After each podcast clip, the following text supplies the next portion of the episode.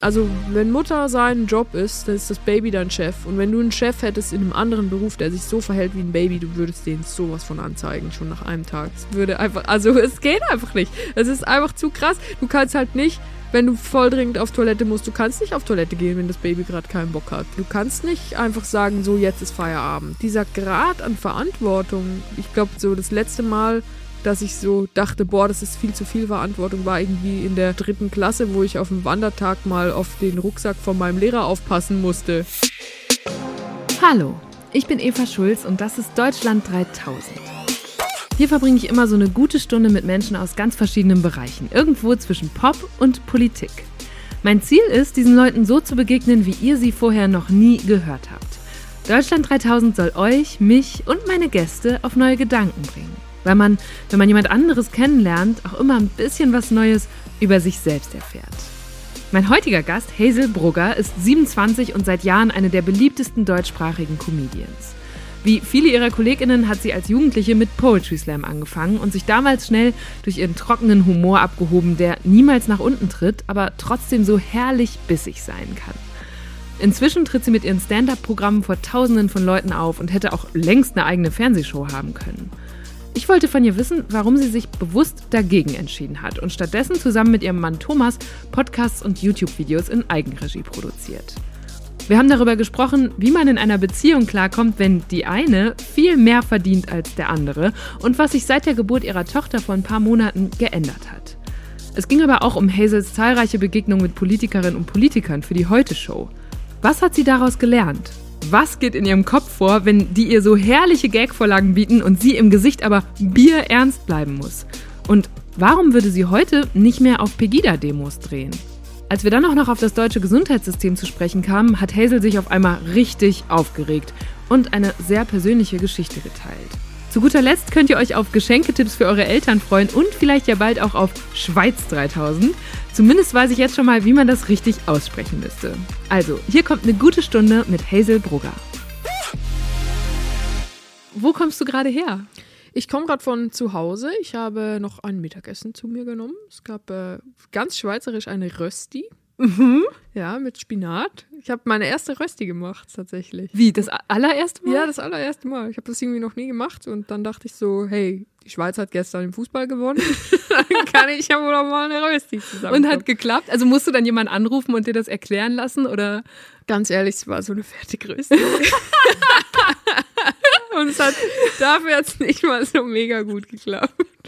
oh, mal die Cheater-Schweizerin. ja, mega. Unglaublich. Das ist alles so. Aber was konnte dann noch schiefgehen? Ja, die, diese, ähm, die Integrität der Rösti war irgendwie nicht ganz so gegeben, wie ich die gerne gehabt hätte. Also die zerbröselte so. Die hatte ah. zwar eine Kruste, aber wenn man sie dann so getrennt hatte, dann. Dann waren es Flocken. Ja, das ist einfach nicht gut. Also ich weiß auch nicht, was man da was kann man denn bei einer Fertigrösti falsch machen? Ey, aber Kartoffelgerichte, schön, dass ich dieses Thema endlich mal im Podcast endlich. besprechen kann. Weil Kartoffel 3000. Kartoffeln, die unterbewertesten Lebensmittel der Welt. Mega. Es gibt so viele geile Sachen, die ja. man mit Kartoffeln machen kann. Ja, und also welches Lebensmittel kann man denn sonst hart, kross, weich, flüssig, knusprig. knusprig, genau, ja, also ist unglaublich. Und wirklich, also in jedem Aggregatzustand ist es einfach geil. Ja, Wenn man so Muskat zum Beispiel hat und dann so ein Kartoffelbrei. Mm. Sagst du Kartoffelbrei? Ja. Manche sagen ja Kartoffelstampf. Ja, auch da würde ich behaupten, es ist schon wieder ein Unterschied in der Zubereitung, weil Stampf ah. ist doch so ein bisschen ah. gröber. Ja, stimmt, hm. ja. Und Kartoffelpüree ist dann so richtig fein. Smooth. Ja. ja. Oh. Ah ja, jetzt kriege ich auch direkt Hunger. Lass Pass auf. Ähm, ich habe jetzt bin ich auch völlig aus dem Kartoffelkonzept schon. Ich habe eine Sache, die hast du in unserem Fragebogen beantwortet. Ich glaube, das ist ein richtig guter Einstieg. Da ist die Frage drin, worauf bist du stolz? Mhm. Und du hast geschrieben, dass ich einen Job erfunden habe, den nur ich kann. Ja. Wie würdest du den beschreiben? ähm, also es ist total lustig, dass, äh, dass, dass diese Frage da war, worauf bist du stolz, weil das ist mir erst vor ganz kurzer Zeit, also vor zwei Monaten oder so, ist mir das aufgefallen, dass ich da stolz drauf bin, weil die Frage ist ja, und ich will auch jetzt nicht die ganze Zeit irgendwie über mein Baby reden. Ich habe jetzt vor drei Monaten ein Baby gekriegt, aber es macht schon viel mit einem im Sinne von, man muss sich dann wirklich fragen, ist meine Zeit das jetzt gerade wert oder soll ich lieber was anderes mit meiner Zeit machen? Und man sagt ja immer, ja, du bist in jedem Job ersetzlich oder man kann dich überall ersetzen, außer als Mutter. Und das stimmt bei mir nicht so wirklich. Also wenn die Leute eine Karte gekauft Mhm. haben, wo drauf steht Hazel Brugger und dann kommt eine Babysitterin anstelle von mir, dann ist es irgendwie unangenehm. Unlustig auch wahrscheinlich. Je nachdem. Es Ja. gibt sehr viele funny Babysitter, glaube ich, aber die sind leider alle schon besetzt. Und dann habe ich mal so überlegt, was, was mache ich denn eigentlich? Was ist denn eigentlich mein Job? Also, was sind denn die Dinge, die ich unbedingt weiterhin noch machen Mhm. will? Und es ist halt irgendwie ganz cool, dass es so, also zusammen mit, äh, mit Thomas, mit dem ich auch äh, den YouTube-Kanal habe, ist es so sehr klar, ich habe meine Auftritte, da, da trete ich wirklich einfach nur auf und da organisiere ich auch nichts rundherum, da habe ich ein Management, das das macht. Aber im Rahmen von YouTube und auch den Podcasts, die wir haben, ist es sehr, sehr viel so geplane und organisieren und trotzdem noch kreative Arbeit. Und das finde ich irgendwie, ja, es ist so eine Mischung, die genau zu mir passt. Und das ist, kommt, ist ja auch nicht Zufall wahrscheinlich. Das ist einfach so jetzt so nach zehn Jahren, hups, jetzt passt der Job zu mir, sondern es ist immer mal wieder rumgeschraubt und jetzt passt Ich finde auch spannend an dieser Mischung und das nicht erst seit so gestern oder seit ich mich jetzt auf dich vorbereiten musste, was ein bisschen länger als gestern war, sondern ähm, so in den letzten Jahren ist mir bei dir immer aufgefallen da, oder hatte ich immer den Eindruck, dass du auch dich sehr unabhängig machst von so dem Standardsystem, in dem man als Comedian in Deutschland erfolgreich werden könnte, weil du sicher x Angebote zum Beispiel für eine eigene TV-Show hattest und offensichtlich nie eins angenommen hast.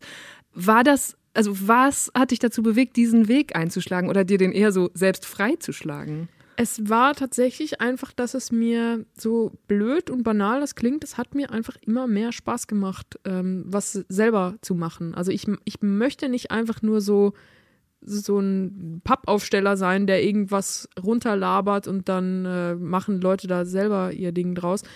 Also es klingt jetzt auch, könnte man negativ sagen, ähm, dass ich so ein Control-Freak bin. Das würde ich auch gar nicht so sagen. Also schon, aber mir ist eigentlich das Chaos ganz recht. Ich mag es so, die Chaos in einem starren Rahmen. Das finde ich mega geil. Und beim Fernsehen ist es halt oft ganz anders. Also da ist es so was ganz Starres in einem eigentlich ziemlich chaotischen System. Und das ist meiner Meinung nach falsch rum. Was glaubst du, welches ist der anstrengendere Weg? Ähm, also bestimmt ist so, wie ich es mache, anstrengender. Aber man kommt halt dann irgendwann an einen Punkt, wo es angenehm wird. Und wenn man, wenn ich jetzt einfach vor, ich glaube, die erste Fernsehsendung wurde mir vor sieben Jahren oder so angeboten. Wenn ich die angenommen hätte, dann äh, wäre es natürlich super easy gewesen. Aber da rauszukommen und da auch drin zu bleiben, wäre längerfristig sehr anstrengend gewesen. Also man sagt ja bei Französisch und Englisch, Englisch ist super einfach zu lernen bis zu einem gewissen Punkt und dann wird es super, super schwierig. Also wenn du so mit Ian McKellen irgendwie auf der Bühne dich unterhältst, dann musst du nochmal zehn Jahre in Oxford studieren. Und Französisch ist genau umgekehrt. So die ersten sieben Jahre sind super, super anstrengend und dann ist es aber, wird es irgendwann nicht mehr schwieriger. Und ich glaube, ich mache so den französischen Weg. Ja. C'est ça. bon. Also der französische Weg hat sich auf jeden Fall gelohnt. Ich weiß noch, wie beeindruckt ich war, als Hazel und Thomas 2019 anfingen, jede Woche neue Reportagen auf YouTube zu posten, weil das wirklich viel Arbeit ist, für die sie erstmal von niemandem direkt bezahlt wurden. Inzwischen hat der Kanal über 260.000 AbonnentInnen und Hazel und Thomas finanzieren sich neben Werbung und Merchandise auch noch über die Plattform Patreon. Da können Fans zwischen 4 und 36 Euro im Monat bezahlen und bekommen im Gegenzug exklusive Inhalte. Vor allem einen der zwei Podcasts der beiden. Laut eigener Aussage verdienen sie allein damit momentan rund 14.000 Euro im Monat. Das finde ich auch deshalb so spannend, weil es Hazel unabhängiger von ihren anderen Jobs und AuftraggeberInnen macht. Denn sie geht ja auch noch auf Tour, tritt in der Heute-Show auf und macht einen weiteren Podcast für Spotify. Ich glaub, kann mir auch richtig vorstellen, dass dieses Modell, wie es heute dasteht, ähm, bei euch eins ist, dass ganz, ganz viel mehr Leute noch für sich bauen werden oder dass man ja auch so im amerikanischen Kontext sieht, dass da zum einen Teil so stark community-finanzierte Säulen sind, wie eurer Podcast und Videoblog und dann aber auch der fette Spotify-Deal oder das Netflix-Special. Da habe ich mich gefragt, als das kam, es war, das war ja kurz nachdem ihr gesagt habt, ey Leute, wir brauchen jetzt hier euer Geld und wir haben jetzt dieses System. Gab es da nicht auch Kritik aus der Community, die sagt, ey, ich habe jetzt hier mein Abo abgeschlossen und will euch als unabhängige KünstlerInnen unterstützen und dann casht ihr bei Spotify ein oder bei Netflix? Ähm, nee, tatsächlich haben wir also bei Netflix war es gar kein Problem, weil es auch so ein anderes Produkt ist. Also das war ja dann so ein rundgeschliffenes Programm und das, das hatte irgendwie gar nichts damit zu tun, was wir auf YouTube oder Patreon machen. Aber bei Spotify war es dann schon so, als wir äh, nur verheiratet bei äh, Spotify gestartet haben, dachten wir uns schon so, oh, nicht, dass jetzt die Leute jetzt die Leute irgendwie auf Patreon sagen, ja, aber das, äh, wir bezahlen da, um euch zu kriegen und jetzt kriegen wir euch alle anderen auch, nur weil sie ein Spotify-Abo mhm. haben. Und es war dann aber gar nicht so. Im Gegenteil, es war dann sogar eher noch so, dass die Leute, die eh schon auf Patreon waren, so dachten so, ja, aber wir kriegen halt den wirklich noch den krasseren Content. Also klar, dieses, dieses glattgeleckte Spotify, wobei das ist ja eigentlich gar nicht so glatt geleckt, aber es ist halt schon einfach ein großer Konzern, wo wir da ähm, den Podcast zusammen mit dem machen. Und, äh, und das war irgendwie so wie, weißt du, so wie wenn du in das Dorf gehst, weil du hast, äh, hast vorher gesagt, du, du bist ja, äh, hast in Süddeutschland studiert und mhm. dort ähm, also es ist eine ganz andere Ecke von Süddeutschland, aber Yogi Löw kommt ja aus diesem kleinen Dorf im Schwarzwald. Und wenn man dort reinfährt, dann ist so ein riesiges Plakat von Yogi Löw. Und ich glaube, als Yogi Löw dann irgendwie Bundestrainer wurde, haben ja die Leute aus dem Dorf auch nicht gesagt, ja, der soll mal hier den Verein trainieren. Mhm. So, hör auf da, die, die Nationalelf. Sondern die sagen dann so, geil, wir kannten den schon, als der, als der sich noch zu Hause am Sack gekratzt hat. und ich glaube, so ist das ein bisschen mit Patreon und Spotify. Als das mit Hazels YouTube-Reportagen losging, habe ich mich eine ganze Zeit lang gefragt, wer ist eigentlich der Typ, der sie da immer filmt und sich auch zwischendurch zu Wort meldet? Nach und nach fand Thomas Spitzer dann gefühlt immer mehr auf dem Kanal statt und irgendwann habe auch ich gecheckt, dass die beiden seit Jahren ein Paar sind. Im letzten Sommer ging dann ein Instagram-Foto von Hazels Babybauch viral und Anfang des Jahres teilten die beiden Bilder von ihrer Hochzeit und starteten wenige Tage später ihren Spotify-Pärchen-Podcast. In Nur verheiratet sprechen sie einmal die Woche über Themen wie Hauskauf, Sex und Geld.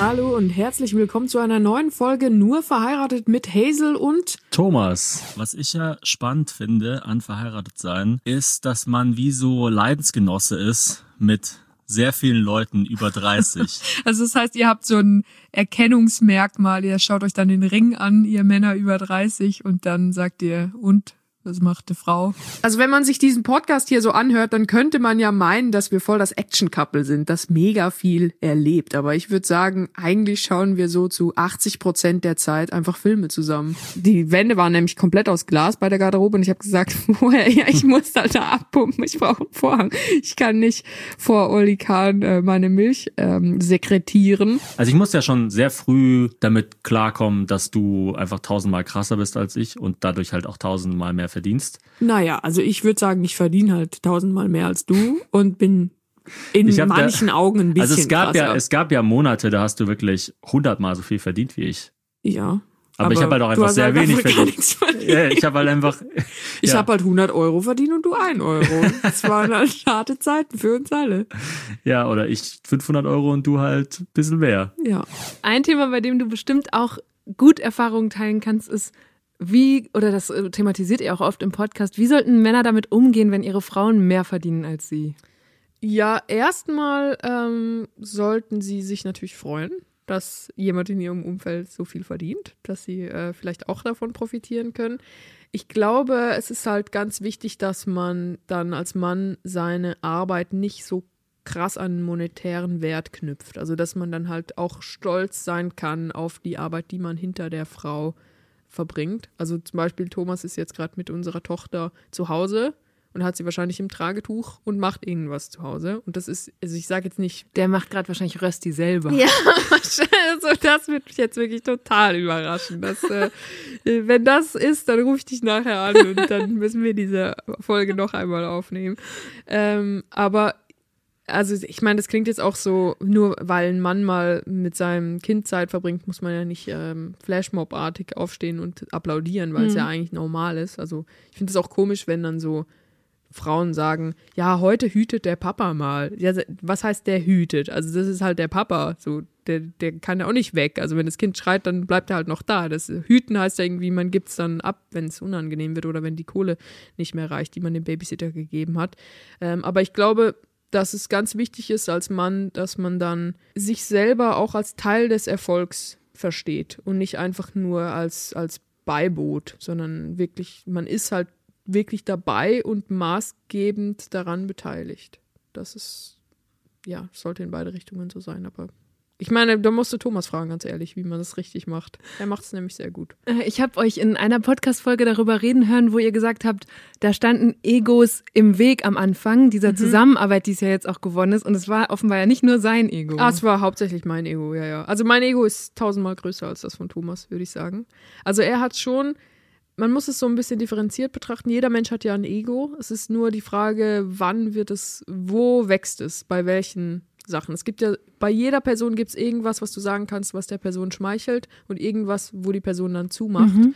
Und da ist irgendwo dann das Ego. Also wenn du, wenn du schmeichelst, dann wächst das Ego in die gute Richtung und wenn du äh, auf den Schlips trittst, dann wächst es in die, in die schlechte Richtung.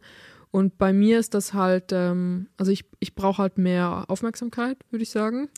Und Thomas braucht, ähm, also Thomas will halt sehr ernst genommen werden in dem, was er, was er sagt, was ja auch irgendwie verständlich ist. Aber mir ist es halt dann eher noch egal, ähm, also wenn wir irgendwie sagen, ja, wir machen jetzt einen Podcast, wie nennen wir den denn?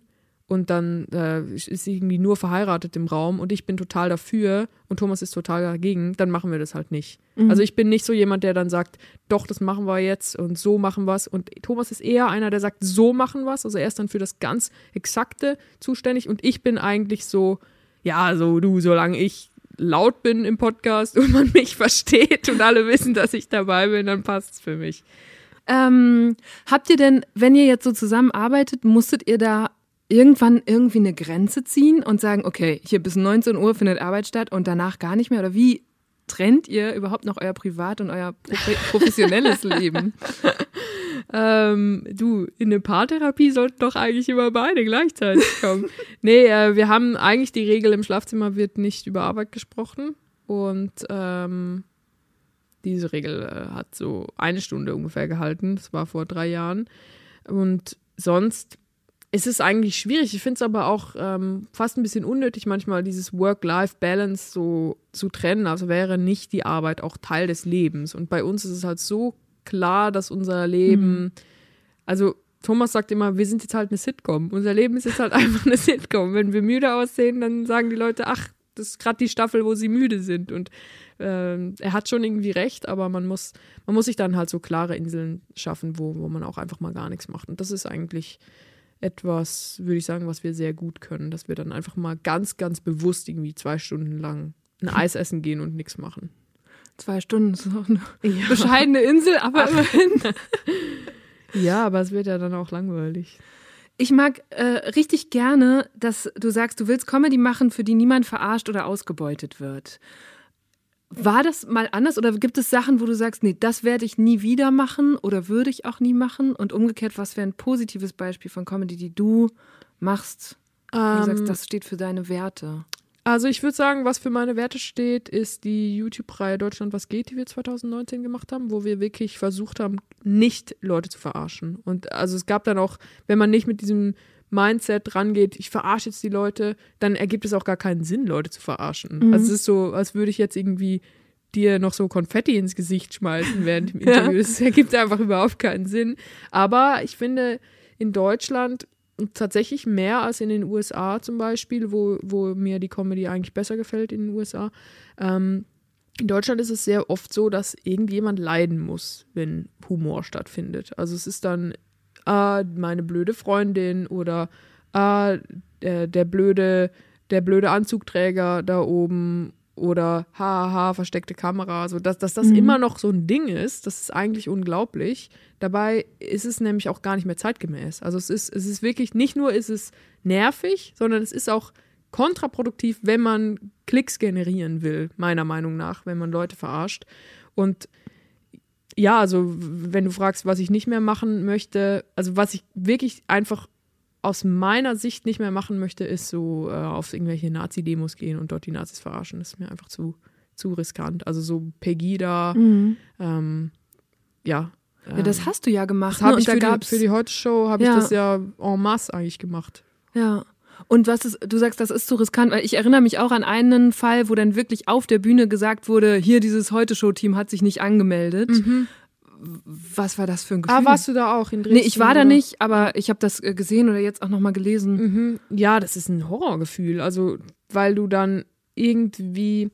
Also es ist so eine, es ist eine Mischung, weil man kann auch nicht pauschal sagen, ach, das ist jetzt das Schlechteste, was man machen kann überhaupt, nur ist irgendwie zu Pegida gehen mhm. und dort dann Comedy machen, weil auf eine Art ist es ja auch trotzdem noch journalistische Arbeit im Sinne von, ich gehe zu Leuten hin, die die Leute zu Hause sonst nicht sehen ja. würden und rede mit denen. Und es ist meiner Meinung nach immer besser, wenn man mit äh, Pegida-Anhängern redet, als wenn man einfach nur die anschaut und sich denkt, boah, seid ihr alle hängen geblieben, weil die sind gar nicht so anders als man selber. Also man sagt ja auch immer, 98 Prozent der DNA hat man gleich mit einem Schimpansen, so, dann ist es ja wahrscheinlich noch ein Ticken mehr mit einem Pegida-Fan. ähm, aber das Gefühl ist halt auch sehr, sehr negativ, weil man weiß, ähm, erstens sind sie halt sehr gewaltbereit und also mir, mir wurde auch schon Gewalt angedroht und ich hatte auch dann äh, Leibwächter dabei, die das mhm. auch dann abgefedert haben. Äh, und irgendwie ist es halt auch einfach, man fragt sich dann, ist es das wert? Ist es das wert, den anderen Leuten so eine miese Zeit zu bereiten, nur damit jetzt wieder andere Leute über die lachen können? Und ja, für mich fühlt sich einfach nicht so gut an. Wie, ich habe mich eh gefragt, wie du dich auf diese Einsätze vorbereitest. Oder jetzt, wenn du sagst, du machst die nicht mehr, frage ich mich natürlich auch, wo ziehst du denn die Grenze? Würdest du trotzdem noch für die Heute-Show auf einen Parteitag gehen? Oder ist das dann auch was, wo du sagst, nee? Weil die leben ja ganz oft, leben diese Beiträge von deinen Fragen mehr als von den Antworten. Mhm. Ja, also das ist schon auch ein mega Kick, so mit so einer ja. Frage hinzugehen, wenn man irgendwie so weiß, ah, jetzt kommt Julia Klöckner und ich frage sie, äh, wie, wie oft müsste Merkel noch äh, Kanzlerin sein, um im Alleingang die Frauenquote zu erfüllen und so. Das ist schon geil, weil man irgendwie, also es ist halt so, als wäre man ein Klassenclown, aber die Lehrerin ist halt Angela Merkel. Sind Sie für die Frauenquote in der CDU? Wir haben sie. Sie haben sie. Wie oft muss Merkel denn noch kandidieren, bis sie die Frauenquote im Alleingang erfüllen kann? Das ist nicht lustig, das ist Politik. Wollen Sie kandidieren? Sie schaffen das. Ja, ich, würde ich das schaffen? Ja, das kriegen wir durch. Aber kann ich für eine andere Partei kandidieren? Finden Sie es nicht ein bisschen respektlos Sigmar Gabriel gegenüber, dass wir jetzt hier den Neuen so abfeiern, während er verabschiedet wird? Eigentlich nicht, denn äh, Sigmar Gabriel war nicht ganz so unumstritten. Also ich war nicht unbedingt ein Freund von Sigmar Gabriel. Ja, aber ich bumse auch nicht meinen neuen Freund, während mein Ex-Mann die Umzugskisten aus dem Haus trägt. Zeiten des Rechtspopulismus sind auch Zeiten für die linke Satire. Was ist Ihr persönlicher Humor? Mein persönlicher Humor mit Blick auf Linkspopulisten? Oder was auch immer Sie unter Humor verstehen. Ich soll jetzt einen Witz machen? Wenn Sie möchten, sehr gerne. Also, ich mache mal einen Witz. Äh, die Kanzlerin ist immer noch nicht zurückgetreten. Das ist doch eigentlich ganz schön witzig, oder? Ja, ich würde sagen, äh, hier haben Sie das Publikum für diesen Witz gefunden. Viel Erfolg beim Open Mic. Wir haben ja mehr Thomas und Michael in deutschen Chefetagen als Frauen. Sollte man seine Tochter Thomas oder Michael nennen? Also es ist einfach so mhm. mega krass elektrisierend. Ähm, von dem her würde ich das schon wieder mal machen. Aber es ist halt dann irgendwie, irgendwie schwer zu sagen, ja, ich bin halt dann die Reporterin, die kein Blatt vor den Mund nimmt, aber ich gehe nur zu maximal CDU mhm. und sonst weiter links. Mhm. Weil so ein SPD-Parteitag, das könnte ich ja stundenlang machen. Also das ist einfach total chillig und, und nett und so. Oder mit Karl Lauterbach irgendwie Uso trinken. Das ist, das ist super entspannt. Aber da fragt man sich dann halt auch, was ist da der satirische Mehrwert? Und die Antwort ist eigentlich keiner. Ich finde aber schon, die besondere satirische Fähigkeit, die du da hast. Und ich gucke mir sowas natürlich auch an als Interviewende, die oft denkt, okay, krass, du traust dich ja wirklich, die Leute zu provozieren oder ihnen halt wirklich in dem Moment auch nicht zu gefallen ähm, oder sie völlig vor den Kopf zu stoßen oder sie komplett zu verwirren und muss dann auch das aushalten, wie auch immer sie reagieren. Ja, aber ich, also ich glaube, da unterschätzt du, wie ahnungslos ich bin. Also ich bin irgendwie ist es einfach so wie so ein Schalter, der mir da umgelegt wird, dass ich so enthemmt bin, weil ich bin eigentlich gar nicht so. Also ich, ich traue mich nicht in der S-Bahn, wenn irgendwie jemand super laut telefoniert, würde ich nie fragen, hey, könntest du mal äh, bitte aufhören zu telefonieren? Würde ich mich nie trauen. Mhm. Ähm, und äh, ich meine, politisch ist das ja dann auch alles nicht wirklich gewinnbringend, was ich da frage, oder? Also Ich weiß nicht, du bist, du bist ja so die, die Frau, die den Jugendlichen Politik näher bringt und ich, ich könnte das gar nicht. Ich, also ich weiß viel zu wenig über Politik. Ja, das ist, das ist ja, äh, kratzt ja so ein bisschen an dieser Frage, inwiefern Comedy und Late Night äh, da auch Wissen vermitteln kann und so. Und ich finde das schon wertvoll, weil du auch, also alleine wie ein Politiker oder eine Politikerin damit umgeht, auf dich zu treffen oder auf solche Fragen reagieren zu müssen, verrät mir ja wieder was über die Person. Und, ja, ja. Also ich muss auch sagen, wenn ich, wenn ich wähle, ich, ich äh, bin ja auch deutsche Staatsbürgerin, ich darf ja hier auch alles äh, politisch mitmachen. Das wissen die viele Leute nicht und sagen immer, ja, du weißt aber, geh zurück in deinen Bergvolksstaat. ähm, aber ich wähle ja die Leute wirklich ausschließlich nach, äh, wie sie persönlich sind. Und es ist erschreckend, wie sehr das mit meiner politischen Gesinnung kongruent ist. Also ja, sagen Also du wählst so. sie, nachdem du sie persönlich getroffen hast. Genau. Oder? Und das ist eigentlich noch nie so gewesen, dass ich dann so dachte, boah, aber der CSUler, der war ja viel netter als der Grüne. Aber Ähm, heute- äh, ich habe auch viel, also ich habe so viele Fragen. Ich mache einfach mit entweder oder weiter, weil dann Ach kann so, ich durchatmen und du wirst durchgeprügelt um quasi. Gottes Willen, okay. Ähm, Frühaufsteherin oder Nachteule? Äh, Frühaufsteherin. Wie früh? Im Moment, äh, also im Moment bin ich beides, Nachteule und Frühaufsteherin. Aber ich glaube, ich wäre lieber eine Frühaufsteherin. Aber ich bin eigentlich eine Nachteule. Wie sagt man, nachts werden die Faulen fleißig. So, so ist leider mein Leben so ein bisschen. Aber eigentlich ein super Tag, wenn ich so um sieben aufstehe. Zusammen in Urlaub fahren, lieber mit Nico Semsrott oder Felix Lobrecht? Äh, ich habe das schon mal mit Nico gemacht, deswegen würde ich sagen mit Nico. Was macht man, was ist das so für eine Art von Urlaub, wenn man mit Nico wegfährt? Es ist echt total nett eigentlich. Also er ist Aber es ist dann so ein Beachurlaub. Ach so, um Gottes oder geht Willen. Ihr Nee, nee, wandern, nein, nein, nein. Städtetrip, ähm, Sightseeing. ein bisschen Fahrrad fahren durch, Okay. die, durch die Blumenfelder. Ja, nee, nee, Beach mit Nico, das, das kann ich mir nicht vorstellen. Also da, da will ich selber auch nicht hin. Nee, so mit Nico ist, glaube ich, ist ein bisschen so wie wenn ich mit meiner Mutter Urlaub mache. So. Grüße gehen raus. Grüße gehen raus. beide. Dann die Comedy-Legende Susanne Brugger. Ähm, große romantische Gesten, dafür oder dagegen?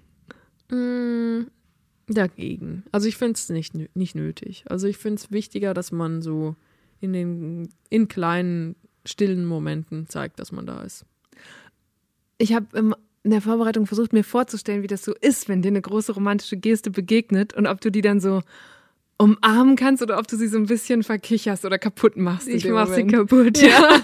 ich bin echt so Trampel. Du grinst so und hast schon so eine Erinnerung im Kopf, oder? Ja, also mm, ich, ich kann irgendwie einfach nicht smooth reagieren. Ich weiß auch nicht. Ich bin einfach, ich bin echt wie so ein, wie so eine Grille oder so. So mein Romantik, mein Romantik-Level ist wie so eine Gottesanbeterin, die versucht äh, zu tanzen oder so. Sieht da einfach irgendwie nicht so aus. Du zirpst dann so vor dich hin. ja, mit meinen knöchernen Gelenken. Das ist sehr ungeil. Okay. Ich habe, aber dann passt die Frage, die ich tatsächlich jetzt in den letzten Tagen mit einer Freundin diskutiert habe, deswegen ist die hier drin. Was ist besser, wenn man in einer neuen Beziehung ist, als erste oder als zweite Geburtstag zu haben? Ja, als zweite ist viel besser. Ja, ne? Weil dann kannst du erstmal die Messlatte da Ja. hinlegen, wo du sie haben willst und Ja. dann kannst du entspannen. Ja, ne? Würdest du auch sagen? Aber, obwohl, nee, warte mal, du willst als zweite Geburtstag haben. Ich will eigentlich umgekehrt. Ich will, dass ich zuerst Geburtstag habe, damit ich nicht Ach ein Geschenk so. machen muss. Das finde ich so ah, schwierig. ich mag aber so, viel lieber Geschenke machen. Ich bin, also das ist wirklich, das wissen viele Leute nicht. Ich kann super gut Geschenke machen. Okay, erzähl. Ähm, ja, Was war so der letzte Volltreffer? Ähm, der letzte Volltreffer war ähm, für eine Freundin von mir, die hat ein Kind gekriegt und ihr Mann und sie und das Kind haben unterschiedliche Anfangsbuchstaben und dann habe ich so äh, Gläser bestellt, wo die Anfangsbuchstaben drin waren und dann für jeden in das Glas rein so ein paar kleine äh, Gadgets rein. Und dann habe ich die Gläser aber wieder so verpackt, dass sie wieder original verpackt waren und dann waren da so kleine Sachen drin in den Gläsern. Und dann habe ich gesagt, was? Wie sind denn diese Sachen da reingekommen? Einfach so, so Dinge, die man sich selber nicht kaufen würde, die man aber auch nicht wegschmeißt. Ich finde Elterngeschenke immer am schwierigsten. Von Eltern oder für Eltern? Für Eltern, die haben immer schon alles Ah, und man ja. muss das jedes Jahr, wahrscheinlich sogar zwei oder dreimal wegen Geburtstag, Weihnachten, Mutter, Vatertag und dann, Und du bist halt auch zu alt, um so einen Gutschein zu malen. Ja. Einmal Spülmaschine. Genau, da, da, da sind, ja, die, das, wie sagt man, den Slack hat man auch nicht mehr. Oder den, Ja, genau. Ja. Diesen, diesen Vibe kann man nicht mehr so verstrahlen. Ähm, ja, aber das finde ich eigentlich auch nicht so schlimm. Also meiner Mutter schenke ich einfach immer Konzertkarten. Die hat auch so einen irren Geschmack, also die schaut sich eh eigentlich alles an. Jetzt, Mhm. äh, das letzte, das stimmt, das war sogar nach dem Geschenk noch, habe ich meiner Mutter eine Fatboy Slim Karte gesch geschenkt. Stark. Ja, Und gehst du da dann mit ihr hin oder darf sie jemand nee, anders nee, mitnehmen? Nee, nee, es soll ja schon ein, eine Entlastung für mich sein. nee, ich gebe ihr das dann immer, dann darf sie irgendjemanden mitnehmen. Ah. Ja, und was auch ein super Geschenk ist, ähm, so Gutscheine für Dienstleistungen, zum Beispiel für Massagen Mhm, oder ähm, für ähm, eine Putzhilfe. Wenn du so jemandem einfach sagst, guck mal, ich habe hier Ja. drei Stunden, kommt jemand, macht deine, macht deine ganze Wohnung Ja. sauber, weil das macht man ja eigentlich nicht. Ja, das ist was, was man sich vielleicht nicht selber gönnt, so, Ja, ne? das kannst du. Also gut, ich weiß nicht, ob, ob du das deiner Mutter schenken kannst. Das ist vielleicht auch so ein bisschen gemein, wenn man so sagt, putz mal. Aber Aber gut, ja, das haben wir ein bisschen Inspiration mitgenommen. Und ich finde halt in so einer frischen Beziehung, wenn du dann im Worst Case bist du halt erst so ein paar Wochen zusammen oder so Ja, und musst dann schon Horror. so wie hoch hängt man das dann, was ist noch nichts Ernstes, du hast vielleicht noch kein richtiges Label dran, da musst du schon überlegen, wie ja, das stimmt. jetzt das, das war der Hintergedanke meiner Frage. Ja, das stimmt natürlich. Das ist auch echt nicht so leicht. Also bei Thomas und mir war das so, wir waren irgendwie zwei Wochen zusammen und dann war schon Weihnachten und dann waren wir schon jeweils bei den Familien der anderen. Wirklich? Und ich habe, der Respekt. hat eine Milliarde Geschwister und die haben auch jeweils alle irgendwie einen Partner oder eine Partnerin. Und dann habe ich, ich weiß gar nicht warum, ich habe denen allen ein Geschenk gemacht. so individuelle Geschenke. Ja, so individuelle Geschenke und ich habe ihn vorher so gefragt, wie sind die denn so drauf? Und es war so unangenehm, weil die hatten natürlich, die wussten nicht mal, dass ich komme. Und dann steht Ja. da so diese creepige mit ihrem. Arm voller Geschenke. ja, es war, ja, es war irgendwie nicht so gut. Aber das ist auch vielleicht ein Tipp. Äh, einfach, einfach nach Weihnachten zusammenkommen. Oder dann halt Weihnachten aussparen. Ja, Also wirklich, da würde ich sagen, Junge, ja es gibt du- ja sogar Paare, die, die feiern die ersten fünf Jahre Weihnachten nicht zusammen, weil Ja. sie bei ihrer eigenen Familie sind. Ja. Okay, schön, dass wir im Hochsommer kurz äh, zu Weihnachten abgeschwiffen sind. ähm, wo findest du eher Hilfe? In Foren oder in YouTube-Tutorials? In Foren. Ich gehe nie auf YouTube-Tutorials. Mir ist das irgendwie immer. Ich weiß auch nicht, mich macht es mega aggressiv, wenn ich nur eine Information brauche und ich weiß genau, es dauert 10 15 Sekunden, die zu Minuten. übermitteln Ja. und es ist irgendwo in so einem 15-Minuten-Wust drin. Und dann lese ich lieber 15 Minuten durch ein Forum. Dann habe ich nicht so ein schlechtes Gewissen, weil Ja. ich 15 Minuten geglotzt habe. Ja, stimmt, das kann ich gut Bei dir nachvollziehen. Ja. Gehst absolut. du auf den Foren? Nee, aber ich war jetzt neulich noch, zwecks Recherche, waren wir, sind wir zum Beispiel mal in so Uhrenforen gelandet. Ah, okay. Das war bei Tommy Schmidt, schönen Gruß. Und, ähm, ist er so Uhrenfan? Er wird, nee, er wird aber in Uhrenforen gelistet sozusagen. Oh, und dann wird er wow. über seine Uhren diskutiert. Und da fand ich so auffällig, wie, wie schön die sich alle austauschen. Da die sagen, ja, Mhm. aber habt ihr euch mal hier das Ziffernblatt angeguckt, die Typografie, das muss doch das vorletzte Jahr gewesen sein und so. Und da habe ich gedacht, oh, schön so solche Leidenschaften zu haben, über die man sich dann in Foren mit Wildfremden so persönlich und leidenschaftlich austauschen kann. Was denkst du, wie ist die Quote von Leuten, die sich in Foren über Uhren austauschen, die sich dort kennenlernen und dann in Real Life mal sehen? So ein Prozent? Weil es sind bestimmt nicht so wenig. Nee, glaube ich auch. Also vielleicht gibt es ja auch so Uhrenmessen, wo die sich dann treffen. Aber das, ja, Ja. finde ich noch interessant. So ein bisschen ist Patreon übrigens bei uns. Dass Mhm, kann ich mir manchmal vorstellen. lernen wir Ja. so die Leute kennen und die kommen dann hier hin und ich denke so, ja, ich weiß ja eigentlich schon alles über dich und du weißt auch schon alles über mich. Oder? Ja, los kommst, geht's. Kommst du nächste Woche ist Weihnachten, kommst du mit? Kriegst ein Geschenk von Hazel. genau. Ähm, mit Idolen abhängen oder lieber niemals treffen? Ja, niemals treffen. Wer Ja. wäre das so? Ja, so viele amerikanische Stand-up-Comedians. Conan O'Brien, der Late-Night-Host, den würde ich. Ich meine, es wäre natürlich schon mega geil, mit dem abzuhängen. Aber nur, wenn es sich halt so organisch ergibt. Also ich will nicht. Ich will auf keinen Fall, dass ich mein Idol kennenlerne und ich bin. Also es Fan. ist. Ja, ich bin nur in der Rolle des Fans da, obwohl ich vielleicht auch gar nicht, gar nichts zu sagen hätte. Aber wenn du halt nur als Fan da bist, ist es halt irgendwie komisch, wenn du dann so sagst, so, ich bin übrigens auch total witzig. hahaha. das ist mega unangenehm und deswegen würde ich sagen, lieber gar nicht erst treffen.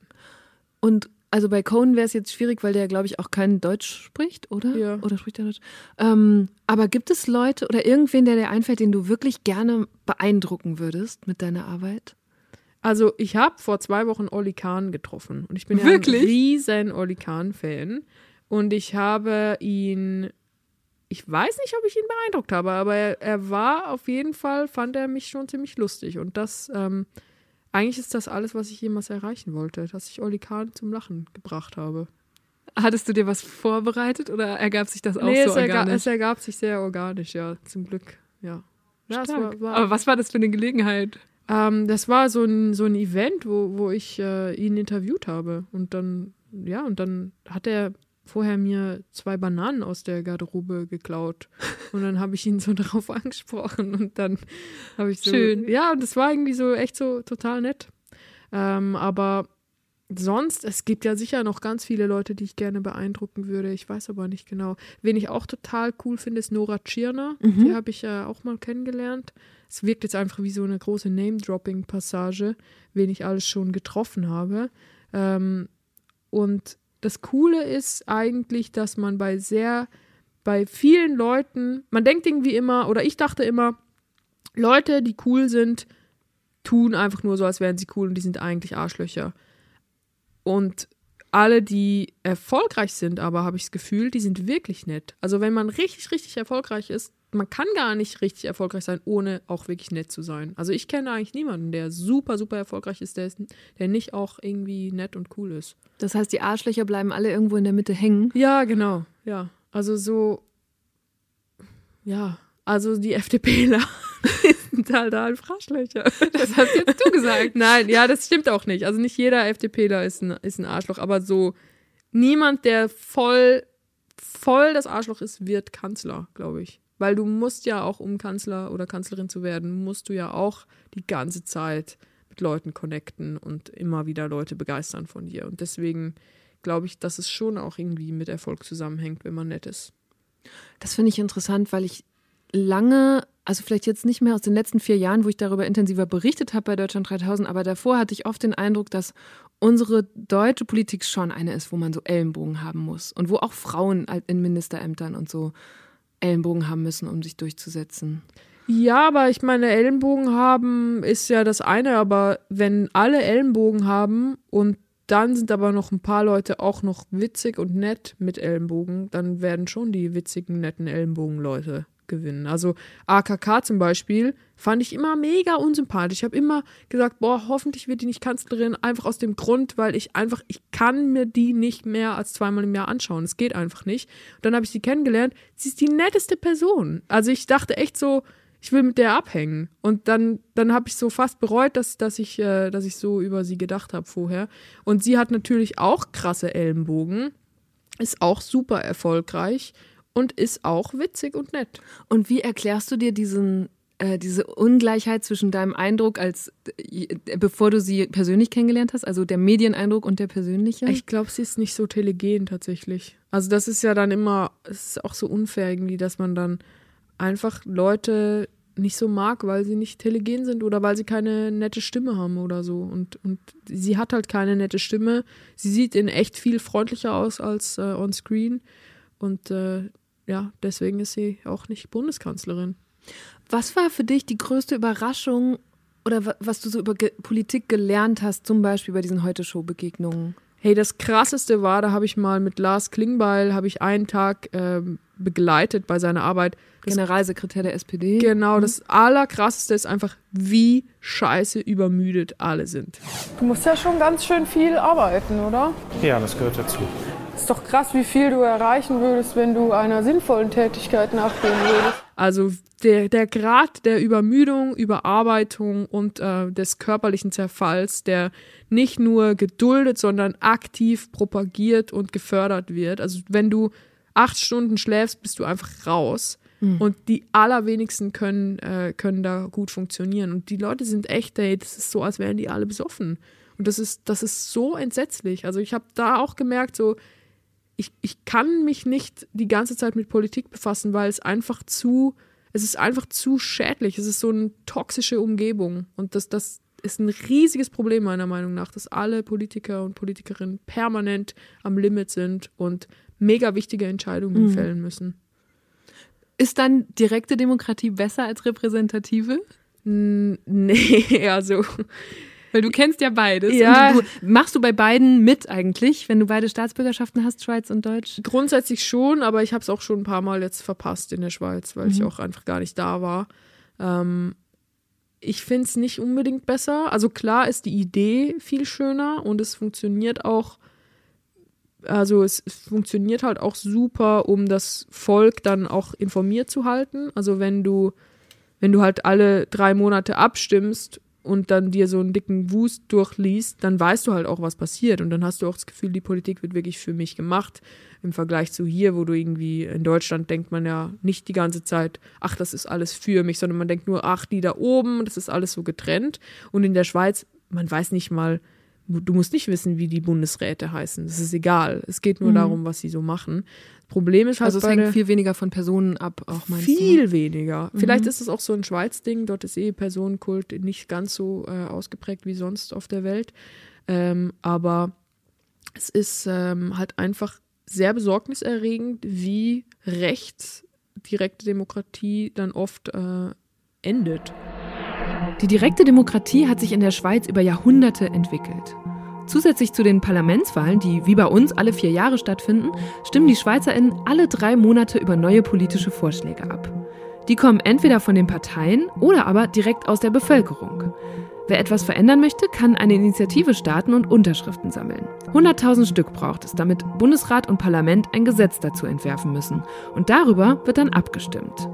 Manche dieser Abstimmungen erregen international Aufsehen, wie etwa 2009 die Initiative gegen den Bau von Minaretten oder erst Anfang dieses Jahres die Abstimmung über ein landesweites Verhüllungsverbot. Beide wurden mit jeweils knapper Mehrheit angenommen.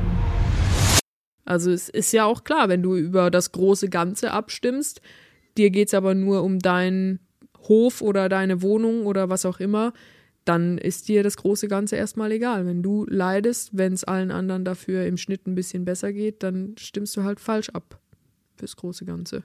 Gleichzeitig sagen ja manche, das ist eigentlich die Urdemokratie, wo jeder und jede mengenverhältnismäßig nach seinem oder ihrem Gusto wählt und entscheidet. Ja, aber das ist halt auch nicht umsetzbar in so einem großen Land wie Deutschland. Also mach das mal mit 80 Millionen, das, das geht ja einfach gar nicht. Du kannst auch nicht, also es klingt jetzt so abschätzig, aber du kannst auch nicht jeden Deutschen informieren über das, was passiert. Ja, in der Schweiz läuft es so, du kriegst also alle Vierteljahre so einen fetten Packen mit so Infoheften und so zu genau, jeder und, Abstimmung. Und, ne? ja, genau. Und natürlich liest das nicht jeder. Natürlich stimmen auch nicht alle ab. Natürlich gibt es auch Leute, die abstimmen, ohne das sich durchzulesen. Wahrscheinlich, wahrscheinlich ist das sogar die massive Mehrheit. Aber es wäre einfach, es ist einfach so träge, in einem sehr großen Land zu leben. Es ist irgendwie, es ist natürlich hat positive Seiten, also man wird auch global viel ernster genommen, es ist viel wichtiger. Also ein Kumpel von mir hat neulich gesagt, weißt du, die Schweiz, wenn die Schweiz mit Pfizer einen Deal macht zu Impfstoffen, das ist una unattraktiv. Das ist so wie wenn Idaho anruft und sagt, wo bleibt unser Impfstoff? Aber wenn die EU dann so Ja. als globaler Player Ja. sagt, wir brauchen jetzt Impfstoff, dann, dann legt äh, Pfizer natürlich das Telefon nicht einfach irgendwo hin auf Lautsprecher und macht sich einen Donut. Ja. Ja, ähm, und deswegen finde ich, kann man es halt nicht wirklich. Also man kann eigentlich nicht über die dir- direkte Demokratie reden, ohne auch über Staatsgröße zu reden, ohne auch über Populismus zu reden, ohne über Bildung zu reden und es ist einfach sau kompliziert. So. Ja, und auch, ich glaube, einfach über Kultur, oder? Mir hat auch mal ein Schweizer Freund gesagt, du kannst, das ist über so viele Generationen gewachsen, auch das Verständnis von Politik und Teilhabe, dass man das nicht einem anderen Land einfach überstülpen oder das jetzt so an- und ausswitchen könnte. Und das fand ich total interessant, dass er sagt, ich bin schon ganz anders aufgewachsen und hat mich gefragt, äh, also ist sind SchweizerInnen dann auch politischer im Alltag? Nimmst du das so wahr, weil da ständig abgestimmt und viel mehr diskutiert werden muss?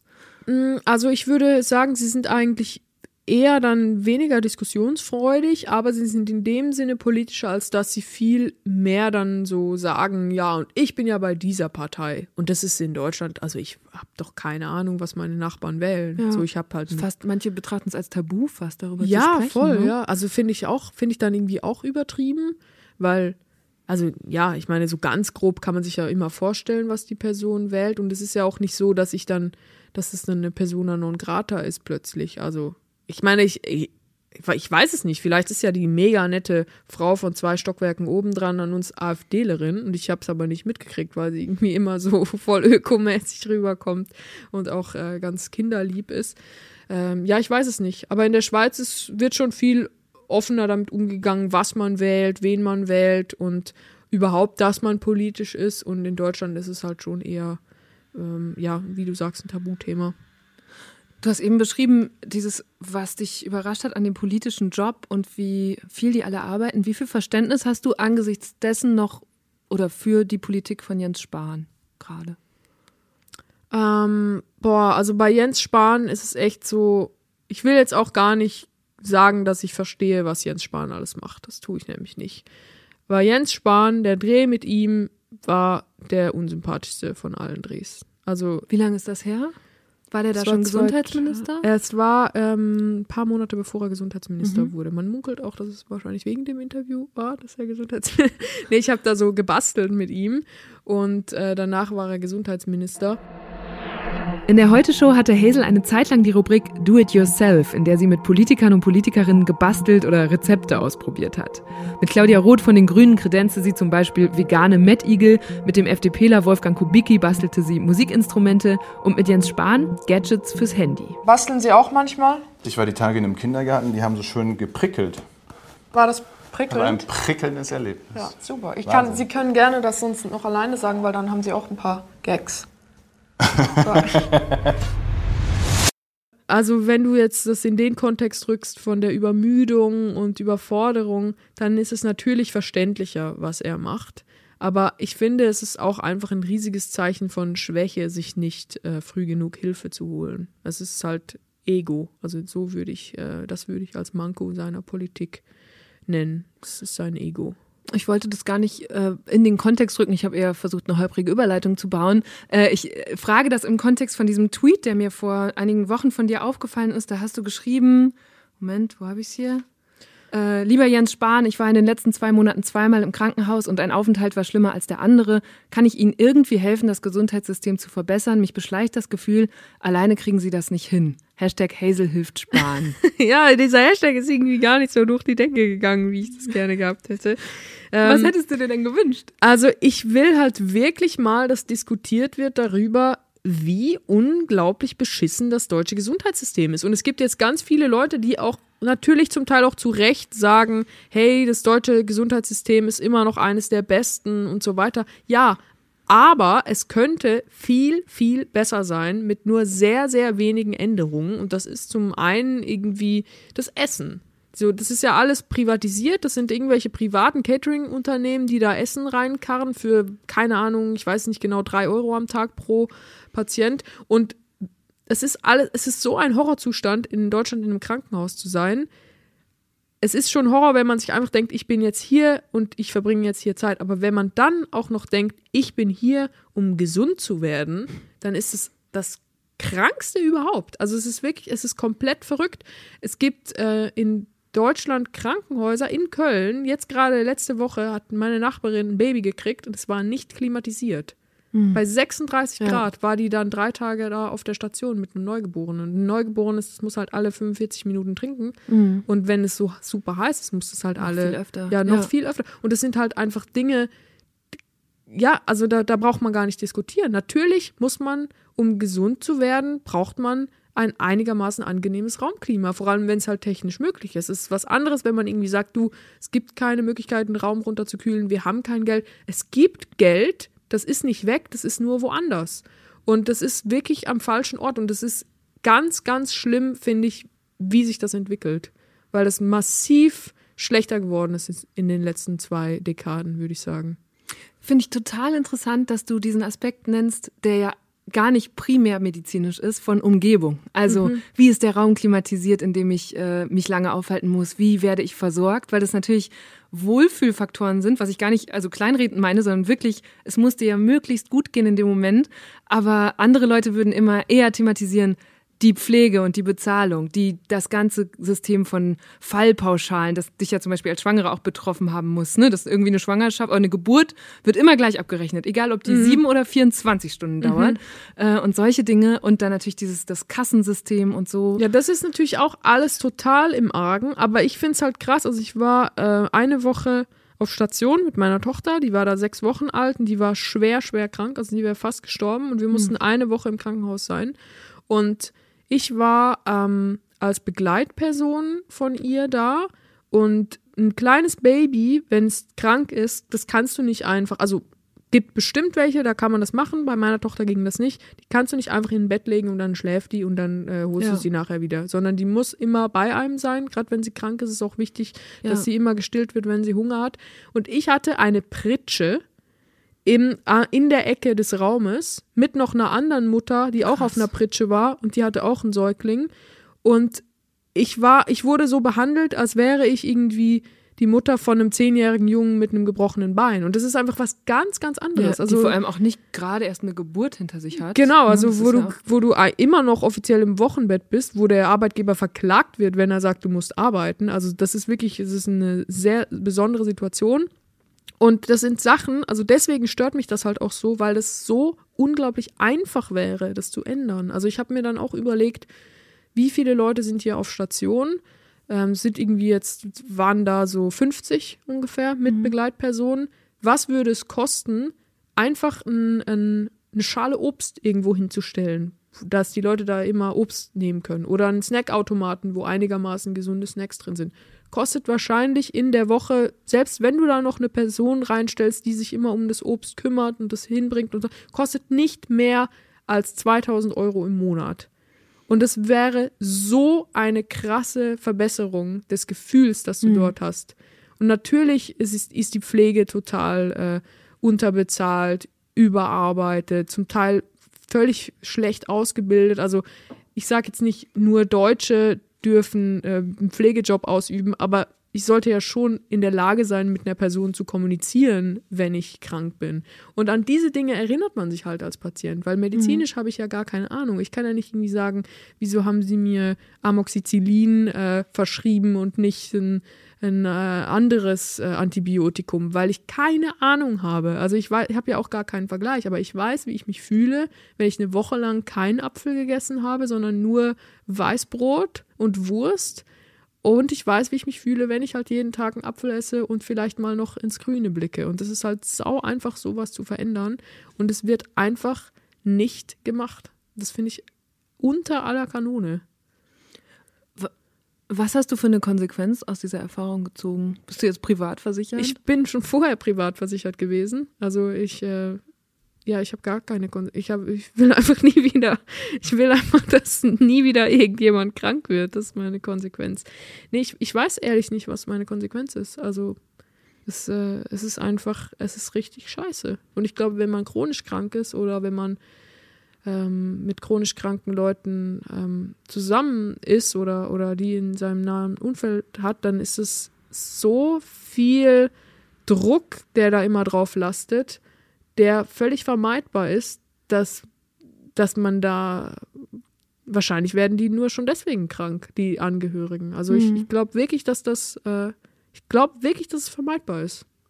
Ich finde es auch interessant, weil ich in den vergangenen Monaten so ein, zwei Leute im Umfeld hatte, die mit Hospizbehandlung oder Intensivbehandlung sehr gegenteilige Erfahrungen gemacht haben. Also die gesagt haben, boah, sie haben sich in dieser extremen Situation für ihre Familien sehr, sehr gut aufgehoben gefühlt.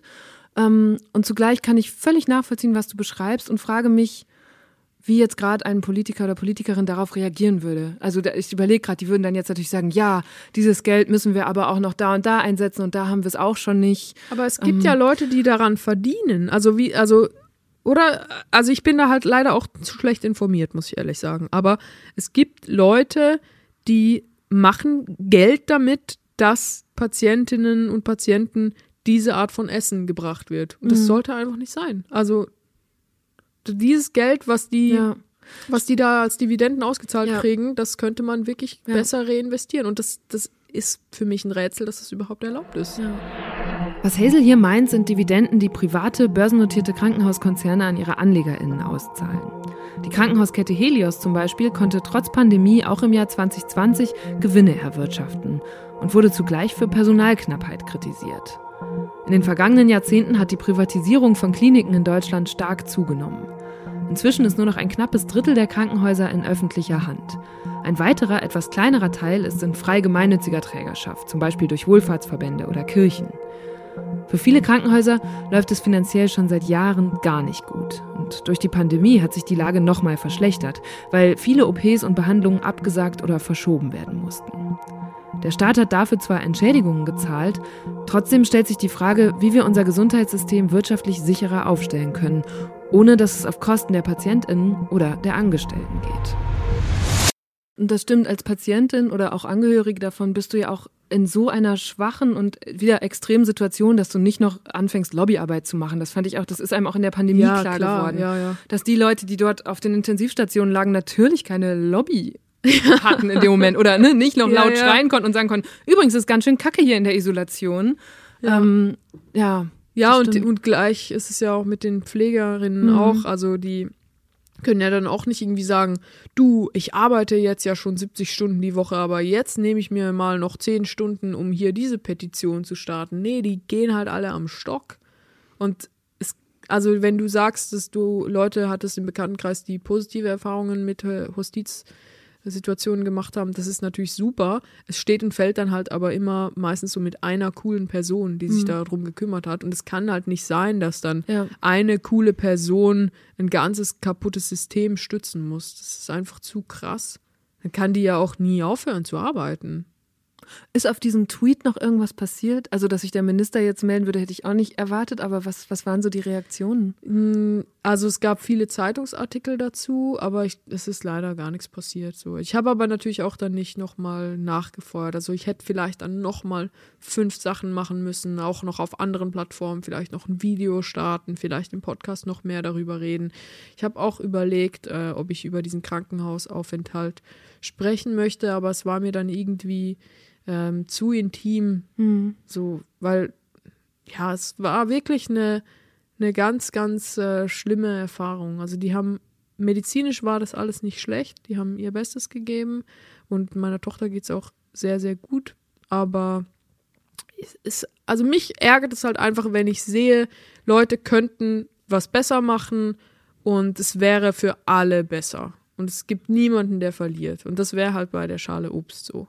Ähm, das freut mich sehr zu hören, weil diese Frage habe ich, mir- hab ich mir jetzt natürlich auch gerade gestellt, ob es deiner Tochter denn wieder gut geht. Jetzt losgelöst von der schlimmen Erfahrung, was war das Massivste, was sich in deinem Leben geändert hat seit dieser Geburt und seit ihr so Familie geworden seid? Ja, also was man sich einfach nicht vorstellen kann vorher, ist diese Grad von Fremdbestimmtheit, der auch nicht wieder weggeht. Also das ist einfach, das ist so verrückt. Also wenn man, wenn du einen Chef hättest, also wenn Mutter sein Job ist, dann ist das Baby dein Chef. Und wenn du einen Chef hättest in einem anderen Beruf, der sich so verhält wie ein Baby, du würdest den sowas von anzeigen, schon nach einem Tag. Es würde einfach, also es geht einfach nicht. Es ist einfach zu krass. Du kannst halt nicht, wenn du voll dringend auf Toilette musst, du kannst nicht auf Toilette gehen, wenn das Baby gerade keinen Bock hat. Du, äh, du kannst nicht einfach sagen, so jetzt ist Feierabend, sondern das geht immer weiter. Also ich wach manchmal morgens auf und denke mir, boah, was, das war die Nacht und jetzt kommt noch ein ganzer Tag und dann kommt noch ein ganzer Tag. Und es ist einfach, also dieser Grad an Verantwortung, das, das ist, ja, also ich, ich glaube, so das letzte Mal, dass ich so dachte, boah, das ist viel zu viel Verantwortung, war irgendwie in der, in der dritten Klasse, wo ich auf dem Wandertag mal auf den Rucksack von meinem Lehrer aufpassen musste. Und dann dachte ich so, ah, hoffentlich mache ich nichts kaputt. Und dann hast du, hast du halt immer diesen Rucksack und der Rucksack ist ein Baby. Also es ist schon, das ist, das ist meiner, also ich kann es nicht beschreiben. Vielleicht gibt es Leute, die es beschreiben können, diesen Grad der Fremdbestimmtheit, aber es ist, äh, es ist krass. Das, das finde ich, ist das eigentlich das Einzige, was sich wirklich ändert. Gibt's was, was du dir vorgenommen hattest und wo schon nach ein paar Tagen klar war, nee, werfe ich sofort über Bord? Äh, ja, also ich habe eigentlich so von Anfang an gesagt, du, es gibt jetzt Räume, da gibt's kein Baby. Also da kann das Baby natürlich schon rein, aber da, da liegt dann nicht noch ein Spucktuch und ein Mhm. Schnuller und ein Spielzeug und so. Nee, also ich habe immer gedacht, wir sind dann so eine Familie, wo man so reinkommt und nicht sofort sieht, ach ja, die haben Babys. Es geht einfach nicht. Also du kommst rein und du siehst sofort alles. Und willst du dein Baby eigentlich zweisprachig erziehen? Also wird es Hoch- und Schweizerisch sprechen? Ja, also ich, ich habe mir das gar nicht so bewusst vorgenommen, aber ich rede schon äh, Schweizerdeutsch mit dem. Und ich bin, glaube ich, dann auch so eine nervige Mama, die dann so, wenn das Kind nicht mit mir auch Schweizerdeutsch redet, sagt so, hm, was? Was? was? Ich verstehe dich nicht. Schön. Ich war jetzt ganz überrascht, dass erst am, also dass es, es gab ganz lange einfach keine Elternzeit für Väter in der Schweiz. Die Ja, bis- erst seit 1. Januar. Ja, das ist doch verrückt, Und das oder? sind zwei Wochen und ich war so, was? Also das ist ja ein Nachbarland von uns. Wie kann das sein, dass es so anders in der Schweiz läuft? Auch Frauen kriegen nur 14 Wochen. Ja, aber die Schweiz ist auch irgendwie sexistischer als Deutschland. Also ich merke das schon auch so. Also du musst auch mal die, die Preise von Kitas in der Schweiz, das ist völlig gestört. Du zahlst irgendwie 3000 Franken im Monat für einen Kitaplatz. Also das heißt, du kannst, du kannst dir das wirklich einfach nicht leisten, außer du bist irgendwie Anwältin und gehst dann noch in, gehst dann arbeiten und dann musst du aber auch dein Kind die ganze Zeit in die Kita stecken, damit, äh, damit du genug verdienst für die Kita und dann siehst du es auch nicht mehr. Äh, also irgendwie habe ich das Gefühl, so ein Leben zu haben, nachdem man Mutter ist, jenseits vom Muttersein, ist in der Schweiz eigentlich nicht möglich. Das ist einfach krass. Und auch, also dieses Elternzeit, 24 Stunden waren es, glaube ich, vorher. Deswegen äh, gab es auch ganz viele, die dann immer ihren Kaiserschnitt irgendwie auf Donnerstagabend gelegt Alter, haben, damit der Mann Alter. wenigstens noch Freitag, Samstag, Sonntag. Und jeder, der schon mal eine Geburt erlebt hat oder eine Partnerin hatte, die eine Geburt erlebt hat, weiß, ähm, also auch zwei Wochen ist, ist lächerlich. Also es ist eine Frechheit. Eigentlich braucht man drei Monate. Und warum gibt es dazu dann keine Volksabstimmung? Ja, das ist eine gute Frage. Das äh, müsste man eigentlich mal Unterschriften sammeln. Aber da, also, es gab's ja. Also zur Elternzeit gab es ja Ah, eine ja, Volksabstimmung. und das war dann das es Ergebnis? Ja, genau, ja. Aber es wurde halt auch nichts Besseres angeboten. Ja. Also es braucht wirklich Schweiz 3000 auch noch. Ja, es braucht- schon. ja, das Schweiz wird mein erstes Video. 10.000. Mach, ja, mach auf. Das wäre mega cool, wenn du das machen würdest. Das wäre wirklich mega cool. Muss ich mal beim SRF anfragen. Ja, die würden dich sofort nehmen. Ja, ich, mal schauen. Ich kann mal ein paar Kontakte spielen lassen. Ich fände es wirklich mega cool, wenn du da ein bisschen Aufklärarbeit machen würdest. Aber nimmst du es denn, also wie viel besser nimmst du es in Deutschland wahr? So, also jetzt rein diese Elternthematik. Nee, auch dieses, weil du hast, auch das war so ein Satz, der mir sehr hängen geblieben ist in unserem Fragebogen. Da hast du geschrieben, mich beschleicht das Gefühl, dass andere, sowohl Frauen als auch Männer, sowohl mit als auch ohne Kinder, das eigentlich gar nicht wollen, dass man Job und Familie unter einen Hut kriegt. Das ist, glaube ich, aber in Deutschland auch so. Ja. Also ich habe das auch gemerkt, äh, als ich jetzt wieder angefangen habe zu arbeiten. Also ich habe so ein bisschen habe ich gearbeitet schon nach einer Woche wieder, aber dann so richtig mit ähm, vor der Kamera und so nach sechs Wochen, beziehungsweise nach fünf Wochen und dann waren wir eben im, im Krankenhaus und dann habe ich eine längere Pause gemacht. Und da haben dann auch ganz, ganz viele kommentiert, ja, aber ähm, wo ist denn jetzt gerade das Baby und wieso machst du denn das jetzt? Nimm dir doch jetzt erstmal Elternzeit. Immer so unter diesem Deckmantel schon dich doch erstmal. Aber Also wahrscheinlich gut gemeint sogar. ja, ich glaube nicht, dass es schlecht gemeint ist, ja, aber ich, ich finde es halt irgendwie komisch, dass das immer noch so, also das ist halt einfach so, also das sagt ja mehr über die Rolle des Mannes aus, als über wie Frauen untereinander kommunizieren, meiner Meinung nach, dass man Männern so wenig zutraut, dass man sagt, die Frau muss sich die ersten sechs Monate ausschließlich um das Kind kümmern, weil sonst stirbt es sofort, wenn es eine Minute beim Papa ist. Also das ist irgendwie total traurig, wenn man das so ansieht, dann würde man sowas, glaube ich, auch nie fragen, so, wo ist das Kind? Ja, und ich, ich weiß nicht, also die Leute wollen ja nicht, dass man als Frau in der Öffentlichkeit dann drüber redet, wie es ist, Mutter zu sein, habe ich oft das Gefühl. Und äh, wenn man dann aber nicht drüber redet, dann, dann ist es halt irgendwie auch komisch, weil es ist halt ein großer Teil des Lebens und das, äh, ähm, ja, also mich hat es auch irgendwie schockiert, wie wenig ich dann doch über das Muttersein wusste, was andere Mütter, die ich sehr gut kannte, aber eigentlich alles schon wussten, einfach weil die es für sich behalten haben. Was wäre so eine Sache, die du jetzt hier einmal droppen würdest, damit alle vorgewarnt sind? Ähm, die ersten drei Monate kann es sein, bei uns war das so, dass das Kind einfach jeden Abend mehrere Stunden am Stück schreit und man kann nichts machen. Und das heißt aber auch nicht, dass man irgendwas falsch macht. Es ist einfach nur so dieses Holy shit, ich lebe. Ah! Und du denkst, holy shit, was mache ich falsch? Genau, ja. Und dann, äh, dann habe ich so ein bisschen äh, rumtelefoniert, habe meine Hebamme gefragt, die hat gesagt, ah ja, das ist ganz normal, das nennt man Abendwahnsinn. Und ich dachte mir so, wieso sagst du mir das nicht vorher? Aber klar, also ich meine, es gibt halt Kinder, die das nicht haben Mhm. und dann ist es halt irgendwie, dann ist man so auf heißen Kohlen, wenn man die ganze Zeit denkt, oh, wann fängt Ja, endlich? du willst ja auch niemanden verrückt machen, Ja, genau. es gar nicht betrifft. Aber nachher. das, also das würde ich sagen, hat mich, es hätte mich mega erleichtert, wenn ich das schon gewusst hätte, weil dann hätte ich nicht gedacht, boah, was habe ich denn, was mache ich denn falsch? Weil der, dieser Grad von Verzweiflung, also wenn ein Erwachsener so schreien würde, dann würde er wahrscheinlich eine Minute Mhm. später tot umfallen. Aber beim Baby ist es dann halt einfach, keine Ahnung, es ist einfach so ein Ding, was das so tut. Und es hört dann auch irgendwann wieder auf. Ja, und, und dann würde ich noch sagen, ähm, dass alles, äh, man sollte alles immer wieder ausprobieren. Also nur weil das Kind irgendwie die ersten zwei Monate nicht gerne im Kinderwagen ist, sollte man nicht denken, ja, mein Kind mag halt den Kinderwagen nicht, weil es ist jeden Tag ein neuer Mensch, weil es sich so schnell entwickelt. Dann steckst es einfach nochmal in den Kinderwagen. Probier es einfach nochmal, nochmal, nochmal, nochmal. Beim hundertsten Mal funktioniert es dann. Für eine Woche, dann hat es keinen Bock mehr.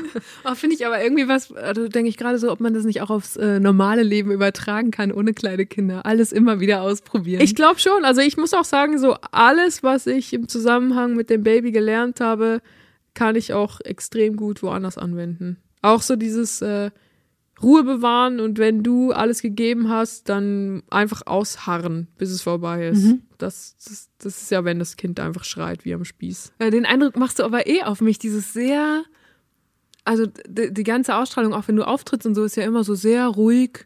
Auch offensichtlich, du, ich habe mich eh gefragt, Ed, weil du hast ja einen Neurologenvater und dein Schwiegervater ist auch sehr mit dem Gehirn vertraut. Mhm. Habt ihr mal darüber gesprochen, was in deinem Gehirn vor sich geht, während du Witze entwickelst. Also gerade in so Interviewsituationen, als ich mir da jetzt nochmal Sachen angeguckt habe, dann haust du so Antworten raus und musst nicht mal selber drüber lachen, obwohl es ein geiler, spontaner Witz ist. Was passiert dann in deinem Kopf? Ja, das ist eine gute Frage. Nee, da haben wir noch nie drüber geredet. Ähm, könnte ich eigentlich mal machen. Also mein Vater ist Neuropsychologe, mein Schwiegervater ist Neuropsychiater. Also wir haben da echt die Neuros am Start. Ähm, aber ich glaube, das ist eine Störung, oder? Also normal ist das ja eigentlich nicht. Na, ich stelle mir, also ehrlich gesagt, für mich sieht das immer aus, als wäre so dein Gesicht in der Zeit dann so in Standby.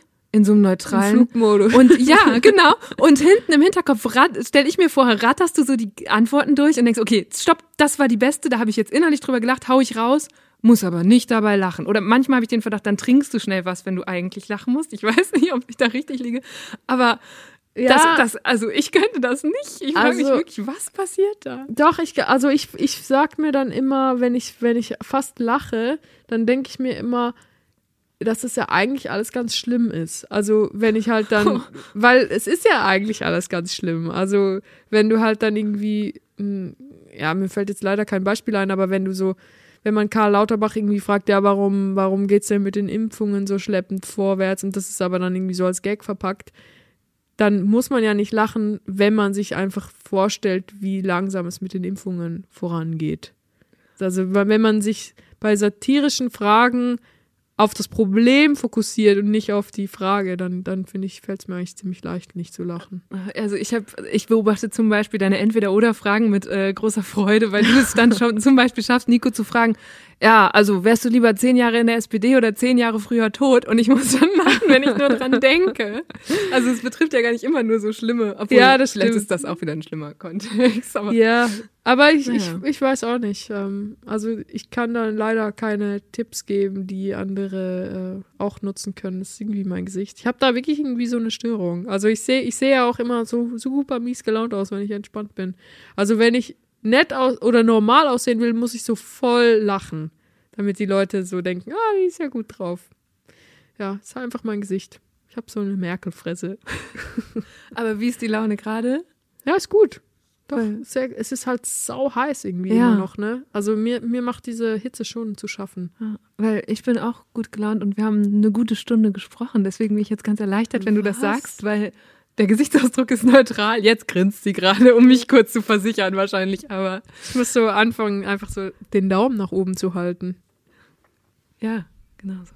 Aber das heißt, wir könnten eigentlich aufhören. Wir können aber auch noch ein Spiel, das ich einfach übersprungen habe, äh, machen, nämlich das Schlagzeilenspiel, das ich manchmal mitbringe. Ja, sehr gerne. also wir Lass müssen uns das doch nicht mehr machen, weil wir haben eine Stunde, aber Nee, lass es uns auch- das Schlagzeilenspiel machen. Es gibt nämlich auch die schöne Neuerung, Die Schlagzeilen wurden in unsere Socken verpackt von Belly, damit ich auch nicht reinspielunker vorher. Das ist ja Also da mega cool. Müssen wir jetzt, da gibt es quasi aktuelle Schlagzeilen, die wir ziehen und ähm, gucken. Also ich habe keine Ahnung, worum es geht. Okay, und was machen wir dann mit den Schlagzeilen? Da, Das ja, steht wir dann da. überlegen, ja, oder gucken, was uns dazu einfällt. Ihr dürft bei Funk die Sachen nicht verkaufen, ne? Ihr dürft zwar Merch ich haben, darf sie aber dir nur schenken. Ach, was? Wieso wolltest du jetzt noch fünf Paar kaufen für deine Familie? Für meine Hände. äh, warte mal, ich hole die da mal raus. Dankeschön, Belly, fürs Verpacken. Das ist ein geiles Geschenk. So eine Socke mit Schlagzeilen drin. Okay, ich soll ich Es vorlesen? ist eigentlich wie deine Gläser mit noch Überraschung drin. Ja, voll. Ja, das lies ist mal vor. exakt das gleiche. Mahlzeit. Morgen gibt es Qualle. Nach Goji-Beeren, exotischen Nüssen und Algen forschen Wissenschaftler nun an einem recht neuen Lebensmittel. Quallen. Welchen Nährwert haben sie und gibt es überhaupt genug davon?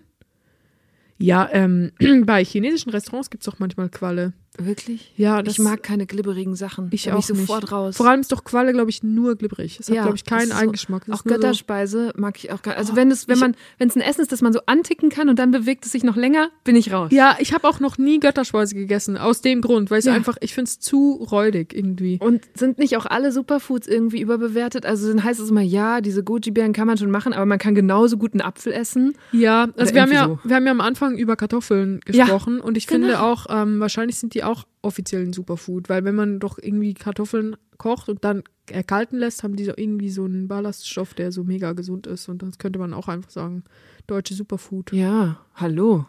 So, das sollte man einfach dafür, mal. Das ist darum wie diese nämlich in dieser. Sendung. Man muss einfach was total Solides, was es schon gibt, umbranden und dann ist es auf einmal mega toll und die Leute Genau. lassen es sich liefern, obwohl sie nicht vorhatten, in den nächsten zehn Jahren eine neue zu kaufen. Ja, das stimmt.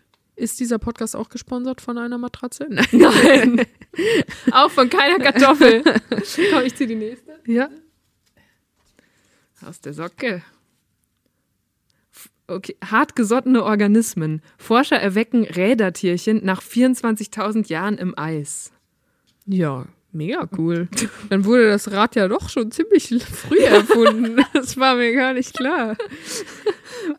ähm, okay, also dann, dann ist da wohl irgendein Gletscher, ähm, wurde da runter, ja, entweder runtergeschmolzen oder runtergebohrt. Was ist denn ein Rädertierchen? Das Ich klingt wie so eine. Ahnung. Gibt doch das Klingt wie so eine- Pantoffeltierchen? Ja, ich muss aber direkt, ich habe so eine Milbe unter Mikroskop vor Augen. Ja, mit so einem Rüssel noch so ein bisschen. Ja. Also Pantoffeltierchen. Beinen. Pantoffeltierchen sieht aus wie ein Pantoffel, dann muss das Rädertierchen aussehen wie ein Rad wahrscheinlich. Vielleicht wie so ein Mühlrad mit Mhm. so Streben. Aber es ist krass, dass sie es erwecken. Das heißt ja, das lebt ja dann sogar noch. Dann ist es ja einfach super alt. Fände ich Und aber jetzt, es wird komplett überfordert sein, weil jetzt haben wir Internet. auch. Ja, voll, es kommt so Also- raus. Das ist ja auch Scheiße. mega asozial, jemanden nach so einem langen Schlaf zu Ja. wecken, oder? Das ist richtig fies. Ja, das hat mein Vater auch immer früher mit uns gemacht, wenn wir zu lange geschlafen haben. Und gesagt, zu viel Schlaf äh, fördert Depressionen. Dachte ich auch so, das Einzige, was Depression fördert, ist, wenn ich am Wochenende wach sein muss. das ist super nervig. CDU und CSU einigen sich auf Wahlprogramm. Ja, Halleluja. ja Prost. Dann Ja. hat sich das C ja gefunden. Handelt es, äh, ja, es ist eigentlich krass, wie, wie CDU und CSU unterschiedlich sind. Ne? Das habe ich ja auch erst irgendwie vor ein paar Jahren, also so zwei Jahre nachdem ich in Deutschland angekommen bin, habe ich so gemerkt, so krass, das ist irgendwie, das hat gar nichts miteinander zu tun. Das ist, das ist einfach, das ist so wie Schweiz-Deutschland. Also woran, an welchem Beispiel ist dir das klar geworden?